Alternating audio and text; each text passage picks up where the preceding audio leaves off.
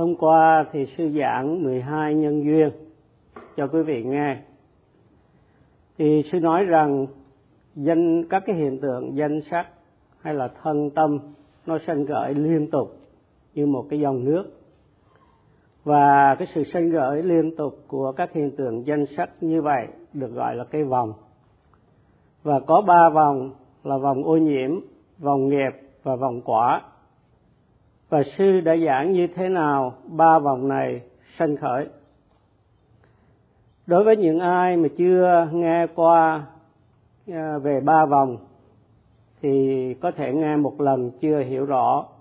Cho nên sư sẽ cố gắng giảng đi, giảng lại để quý vị có thể là nổi trong đời sống thì ba vòng này xảy ra không ngừng nghỉ theo cái tương quan nhân quả vì có vòng ô nhiễm nên các vòng à, nên chúng ta làm những cái hành động thiện và bất thiện hay còn gọi là thiện nghiệp và bất thiện nghiệp.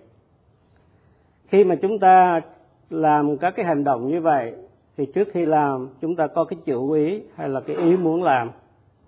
Thì cái chủ ý hay là cái ý muốn làm tốt thì chúng ta làm cái nghiệp hành động tốt hay là chúng ta tạo thiện nghiệp nếu cái chủ ý hay là cái ý muốn làm mà xấu, thì chúng ta làm những cái hành động xấu hay chúng ta tạo những cái bất thiện nghiệp. Khi mà trong tâm có các trạng thái vô minh, tha mái và chấp thủ, tức là dính mắc, thì chúng ta sẽ làm những cái thiện nghiệp và bất thiện nghiệp. Và những cái thiện nghiệp và bất thiện nghiệp này sẽ khi có điều kiện hội đủ thì sẽ cho ra những cái quả tương ứng. Và ba cái vòng là vòng ô nhiễm, vòng nghiệp và vòng quả, nó luân chuyển hay là quay cuồng mãi như cái chiếc quạt của một cái máy quạt. Dù là mình có tạo thiện nghiệp và gặt hái được những quả tốt, nhưng mà chúng ta vẫn còn tái sinh bao lâu mà chúng ta còn tái sinh trong cái vòng luân hồi, thì bấy lâu chúng ta còn chịu già, bệnh, chết và sầu, bi, khổ, ưu, não. Đây là những sự khổ thân hay là khổ tâm. Còn nếu mà không có tái sinh, thì già, bệnh, chết và sầu, bi, khổ, ưu, não sẽ không có mặt, sẽ không sinh khởi. Và có nghĩa là ba cái vòng đã chấm dứt còn nếu còn tái sinh, thì ba cái vòng còn tiếp tục quay mãi không ngừng.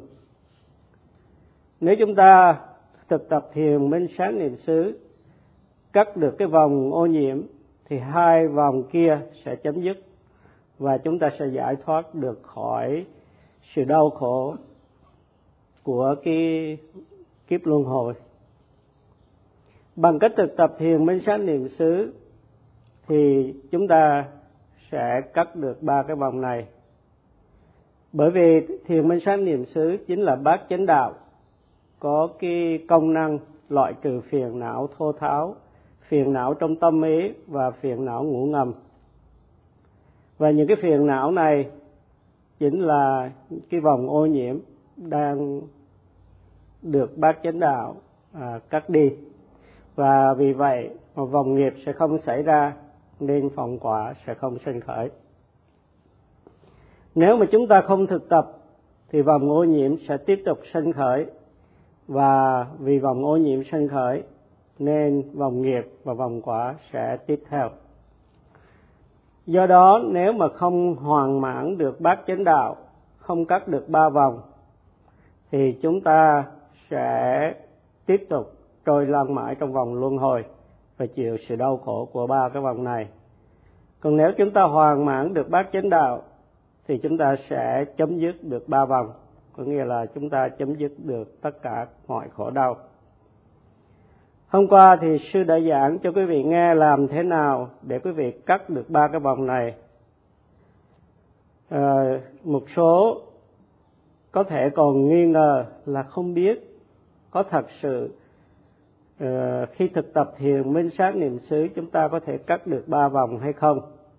Thì để hết hoài nghi sư sẽ giải thích thêm cho quý vị dùng đến thí dụ. Sư lấy ví dụ về cái thế giới vật chất để làm sáng tỏ những cái điều sư đã giảng. Thì trên cái quả đất này có nhiều loại cây và sinh vật thì căn cứ vào cái vòng ô nhiễm thì con người làm thiện nghiệp và bất thiện nghiệp trong kiếp sống. Vì có nhiều loại nghiệp nên có nhiều loại chúng sanh như chư thiên, con người, súc sinh, vân vân. Và tùy theo nghiệp khác nhau nên có nhiều sinh vật khác nhau. Và trên trái đất có nhiều chúng sinh mà chúng ta có thể thấy bằng mắt trần được, nhưng cũng có nhiều chúng sinh vô hình, không thể nào Ờ, thấy. Và những chúng sinh này thì sẽ được trong cái ví dụ này so sánh với cây. Thì trong các loại cây, chúng ta hãy so sánh loại cây sinh ra quả. Thì chúng ta với chúng sinh, thì trong cây mà có thể sinh quả thì nó có một cái loại nhựa cây để chạy khắp cây để nuôi cây. Thì cái loại nhựa cây này được so sánh như là cái vòng ô nhiễm. Nhờ nhựa mà cây sống. Và khi mà đúng lúc thì cây sẽ cho ra quả có hột. Và vì có hột nên cái hột này có mầm móng tạo, tạo, tạo ra một cái cây mới. Thì cái hột được so sánh với nghiệp. Thì nghiệp ở đây là thiện nghiệp và bất thiện nghiệp cái hột này có thể cho ra cây mới thì cái cây mới thì được so sánh với là cái vòng quả. Do đó nhựa chạy khắp cây, có được nhờ đất, nước và ánh sáng. Thì tương tự như vậy, ái dục của con người, của chư thiên, của phạm thiên thì tạo ra ô nhiễm.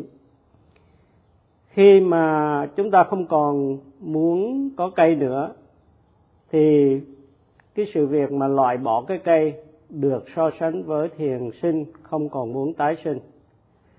Thiền sinh tập để loại bỏ phiền não được so sánh với cái làm cho nhựa cây khô để cây chết đi. Để làm cho chết cây thì chúng ta phải làm cách nào để cây không thể hấp thụ chất dinh dưỡng, nước và không khí? Thì nhựa không sinh ra cho nên cây chết. Thì chúng ta có thể à, cắt đi một phần của cái vỏ trên cái thân cây để cây mất đi cái khả năng hấp thụ nước à, chất dinh dưỡng ánh sáng vân vân. Và khi mà không có nhựa thì cây sẽ chết. Thì thiền sinh không muốn phiền não loại trừ nên loại trừ ô nhiễm trong tâm do đó mà tập giới định huệ để loại trừ ba cái loại phiền não là phiền não thô tháo, phiền não trong tâm và phiền não ngủ ngầm. Giới thì loại trừ phiền não thô tháo. Tập thiền minh sát niệm xứ làm yếu phiền não và khi đạt được đạo quả thì sẽ đoạn trừ phiền não một cách vĩnh viễn. Thì cái sự mà giết cây thì được xảy ra được là bằng cách làm cho cái khô cái nhựa cây. Thì cái việc này được so sánh với sự loại trừ ô nhiễm trong tâm. Trong cái cơ thể thì các đối tượng thân, thọ, tâm, pháp thì tâm là sự suy nghĩ tưởng tượng, pháp như sự thấy, nghe, ngửi, nếm đùng chạm, vân vân. Thì các cái hiện tượng danh sách này được đức phật dạy là có cái đặc tính là vô thường. Và vì vô thường nên chúng sẽ chấm dứt sau khi sanh khởi. Nên vì vậy mà bản chất là không có được tội nguyện hay là bị khổ đau. Và các cái hiện tượng này cũng không có bản ngã, bởi vì chúng không phải là bản ngã hay là linh hồn, hay chúng không có bản ngã có nghĩa là không có bản ngã linh hồn trong các cái hiện tượng này. Chúng xảy ra theo cái cách thế riêng. Và có đặc tính là bất tịnh. Như vậy, các đặc tính vô thường, khổ, vô ngã, bất tịnh không phải được Đức Phật dạy để làm nản chí, nhưng là những cái sự thật mà cần được biết cho rõ ràng. Đức Phật nói lên những cái điều này và dạy cái phương cách thực tập để chấm dứt cái đau khổ, phiền não. Một số người không hiểu cho rằng những cái lời dạy của Đức Phật có tính cách tiêu cực hay bi quan làm nản chí con người và chỉ trích Đức Phật. Chúng ta không nên tin vào những cái sự chỉ trích này. Bằng cách thực tập thiền minh sát với cái sự hướng tâm, chính xác hay là tầm, với cái nỗ lực phi thường hay là tinh tấn, và với cái sự ghi nhận chính xác rõ ràng hay là niệm hay là chánh niệm, và với sự gom tụ tâm trên đề mục hay gọi là định. Có nghĩa là thiền sinh tập thiền minh sát niệm xứ với các trạng thái tâm, tầm, tấn, niệm và định thì nếu mà như vậy thì sẽ thấy được cái bản chất đích thực của các hiện tượng là vô thường khổ à, vô ngã và bất định. Các cái hiện tượng này à, sanh khởi và hoại diệt không ngừng hay là sanh diệt không ngừng nghỉ. Và những cái hiện tượng xảy ra không theo ý muốn của chúng ta nhưng theo cái cách thế riêng của chúng nên là vô ngã. Và các cái hiện tượng này từ cái bản chất không được trong sạch nên là bất tịnh. Như vậy, các cái hiện tượng này xảy ra theo những cái tương quan nhân quả có các đặc tính là vô thường, khổ, vô ngã và bất tịnh. Đức phật dạy những cái điều này để chúng ta hiểu rõ. Và đức phật cũng dạy cái phương pháp thực hành để chúng ta tự thân kinh nghiệm rõ ràng những cái đặc tính đó, hầu có thể chấm dứt phiền não cho chúng ta. Thì trong chất dinh dưỡng hay là trong thực phẩm thì có những cái vị. Thì tương tự như vậy, thì các cái hiện tượng danh sắc có những cái đặc tính riêng. Khi chúng ta ăn các vị ngọt, chua, cay xảy ra, rồi cũng chấm dứt. Và các cái đặc tính của danh sắc cũng sanh diệt. Nên là vô thường, khổ, vô ngã và bất tịnh. Khi mà thấy sự sanh khởi, thì và sự hòa diệt của các hiện tượng này, thì chúng ta sẽ biết là các hiện tượng là vô thường. Thấy vô thường, nên chúng ta không còn dính mắc, và chúng ta không còn tà kiến về sự thường còn hay là về bản ngã. Và nhờ vậy mà cái sự ẩm ướt của phiền não không có sanh khởi trong tâm của chúng ta. Và chúng ta cũng thấy rằng những cái hạnh phúc thế tục mà sau khi nó sanh khởi thì nó cũng hòa diệt. Nên cái bản chất của nó không có được toại nguyện. Nếu không, nếu mà chúng ta không có những cái sự hiểu biết hay là phát triển tuệ giác như vậy thì khi chúng ta thấy một cái đối tượng hay là gặp một cái đối tượng, sẽ chúng ta cho là tốt, là bền vững, nên chúng ta dính mắc vào những đối tượng này. Và chúng ta dính mắc nên có sự chấp thủ. Khi mà cây hết nhựa thì cây chết. Khi một người hiểu mọi việc một cách rõ ràng là vô thường à, bất tịnh nó xảy ra không theo ý muốn của ai cả nên là vô ngã thì sẽ loại trừ được tà kiến về một bản ngã một linh hồn trường cửu kiểm soát à, chúng ta. Và nhờ vậy mà ô nhiễm sẽ không sanh khởi nếu không thì ô nhiễm sẽ sanh khởi. Khi mà thấy cái đặc tính hay là bản chất bất tịnh của các hiện tượng thì tâm tư của chúng ta tránh được cái sự ô nhiễm hay là phiền não. Còn nếu không, thì cái sự ấm ướt sẽ làm ướt cái tâm của mình hay là chúng ta bị ô nhiễm trong tâm. Cái sự thỏa thích khi gặp các đối tượng thì sẽ chúng, làm cho chúng ta thêm ái dục, và ái dục chính là sự ô nhiễm trong tâm. Thấy rõ các hiện tượng danh sắc là vô thường, khổ, vô ngã, bất tịnh thì chúng ta sẽ loại trừ được cái vô minh, ái dục, chấp thủ, tà kiến, nên ô nhiễm không sanh khởi. Hay chúng không có cơ hội sanh khởi trong tâm chúng ta. Khi mà chúng ta khám phá đúng cái bản chất đích thực của các hiện tượng sanh khởi là vô thường, khổ, vô ngã, bất tịnh, thì chúng ta làm khô đi phiền não trong tâm. Khi chúng ta chánh niệm trong khi chúng ta chánh niệm mỗi giây hay là mỗi khoảnh khắc, thì vô minh, ái dục, chấp thủ sẽ khô đi trong khoảnh khắc đó. Nếu chúng ta chánh niệm một phút, thì chúng ta sẽ có 10 sáu mươi lần khoảnh khắc chúng ta làm khô đi vô minh, ái dục và chấp thủ. Thiền sinh cũng phải cố gắng cắt bỏ ô nhiễm trong đời sống khi và qua các sự thấy, nghe, ngửi, nếm, đụng chạm, suy nghĩ. Đối với thiền sinh có chánh niệm, khi gặp các đối tượng ái dục sanh khởi, sẽ không cho là thường còn tốt đẹp, trong sạch, vân vân. Có được giới định huệ, tức là có bát chánh đạo, thì có bát chánh đạo thì bằng cái sự ghi nhận liên tục các cái hiện tượng sanh khởi trong cái chánh niệm. Nhờ có bác chánh đạo nên không cho các đối tượng là thường còn. Và khi mà sự thực tập nó tốt đẹp thì sẽ phát sinh tuệ giác, thấy rõ các đặc tính chung của các hiện tượng là vô thường, khổ và vô ngã, thì vô minh, ái dục, chấp thủ sẽ không sanh khởi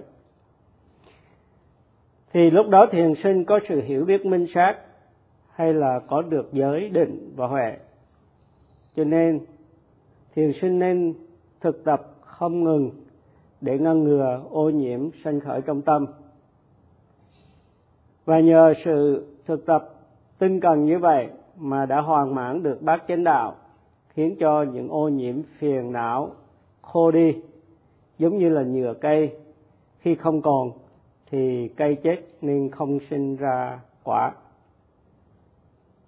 Khi mà chúng ta không có ô nhiễm thì sẽ không tạo nghiệp thiện hay bất thiện, nên vòng quả sẽ không sinh khởi. Và do vậy tái sinh sẽ không còn. Và già bệnh chết cũng như sầu bi khổ ưu não được chấm dứt. Khi thực tập là chúng ta tạo thiền nghiệp vuông bồi tâm linh và thiền nghiệp này loại thiền nghiệp này là nguyên nhân chấm dứt đau khổ của vòng hiện sinh. Thiền nghiệp vương bồi tâm linh là một loại thiền nghiệp không đưa đến tái sinh bởi vì nó có cái công năng là cắt đứt những phiền não à, hiện sinh đưa đến sự tái sinh. Còn những loại thiền nghiệp khác không phải là thiền nghiệp thiền minh sát niệm xứ thì đưa đến sự luân chuyển mãi của ba vòng, là vòng ô nhiễm, vòng nghiệp và vòng quả. Và những thiền nghiệp mà không phải là minh sát thì đưa đến tái sinh về kiếp người, về cảnh trời hay về cõi phạm thiên. Còn thiền nghiệp, minh sát, niệm xứ sẽ có công năng cắt ba cái vòng này nên không đưa đến tái sinh. Một người mà ưa thích hay nghĩ nhiều đến ái dục thì thường tạo những cái bất thiện nghiệp. Mặc dầu thỉnh thoảng cũng có những cái thiện nghiệp. Những cái người như vậy sẽ không thấy được cái sự bất toàn của ái dục, nên là vô minh. Và vì không thấy, nên cho là tốt đẹp, do đó sinh khởi tham ái, dính mắc vào các cái đối tượng mà mình gặp. Không những vậy, mà còn cầu mong có thêm những cái đối tượng đó do đó mà họ tiếp tục làm nhiều cái bất thiện nghiệp để đạt được những cái điều mình muốn. Bằng cái cách ghi nhận à, liên tục và biết được các hiện tượng danh sắc là bất toàn. Thành ra thiền sinh có sự thấy đúng hay là chánh kiến nên không có tạo ra ô nhiễm trong tâm. Và cái sự biết đúng thì tự động nó loại trừ cái sự biết sai. Niềm vô minh, ái dục không xảy ra và tà kiến về một bản ngã linh hồn cũng không có mặt. Cho nên mỗi phút ghi nhận là mỗi phút người hành giả loại trừ cái ô nhiễm trong tâm, trong cái sự ghi nhận đó. Thiền sinh chánh niệm ghi nhận sẽ không nghĩ nhiều về ái dục. Cho nên vô minh ái và chấp thủ khô dần. Do đó, có bát chánh đạo, ô nhiễm sẽ yếu dần và ba vòng sẽ chấm dứt. Nếu không, ba vòng sẽ tiếp tục luân chuyển không ngừng nghỉ. Khi vòng ô nhiễm sinh khởi, hai vòng kia là vòng nghiệp và vòng quả sẽ kế tiếp theo. Khi vô minh, ái, dục, chấp thủ không có, vòng ô nhiễm sẽ không sanh khởi và hai vòng kia cũng sẽ chấm dứt. Khi không có nhựa, cây sẽ chết nên không còn cho ra quả.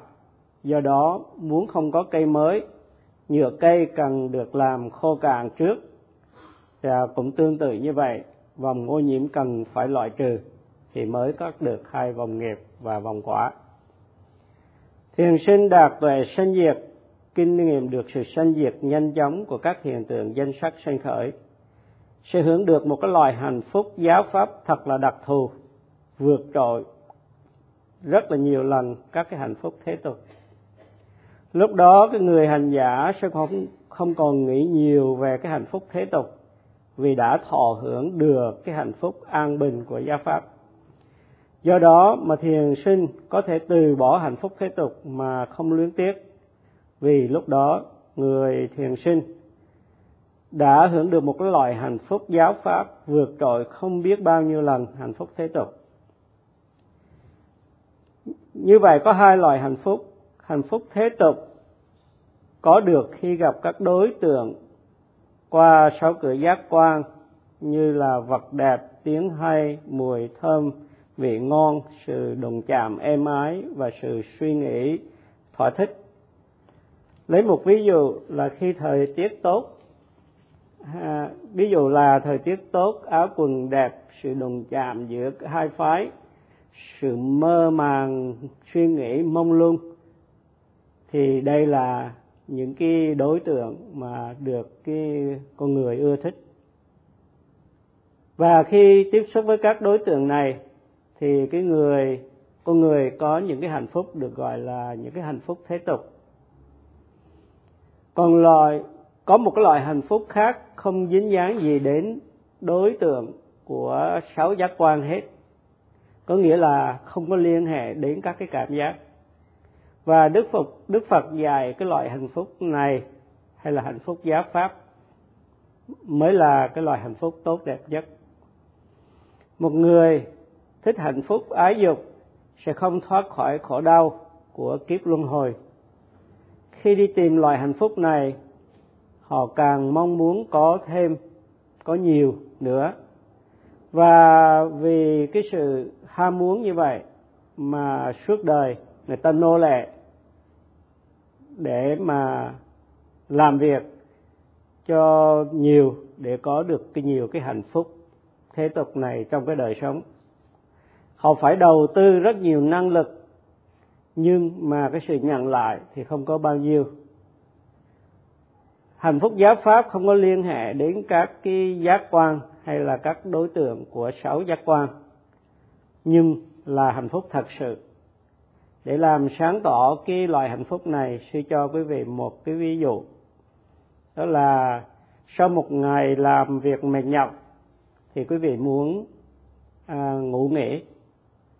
Lúc đó quý vị đâu có muốn cái sự thỏa thích nào qua sáu cửa giác quan đâu mà chỉ muốn ngủ nghỉ mà thôi. Nếu trong khi quý vị ngủ mà bị ai đánh thức để nghe những cái à, à, tiếng hay thì quý vị sẽ rất là bực mình vì quý vị chỉ muốn ngủ nghỉ mà thôi. Thì điều này à, cho thấy là quý vị muốn nghỉ ngơi muốn tiếp tục để mà ngủ. Và mặc dù chúng ta không thể nào diễn tả được cái sự thoải mái trong khi chúng ta ngủ, nhưng mà chúng ta biết cái sự thoải mái đó có thật, thì hạnh phúc giáo pháp cũng vậy. Chúng ta không thể diễn tả được, nhưng mà nó vượt trội không biết bao nhiêu lần những cái sự thỏa thích của cái hạnh phúc ái dục thì cũng tương tự như sự sung sướng của giấc ngủ sau một ngày làm việc mệt nhọc. Thì đến đây thì đã một giờ rưỡi thì sư muốn chấm dứt bài pháp thoại và ngày mai thì sư sẽ giảng tiếp cái sự thực tập thiền minh sát cho niệm xứ cho quý vị.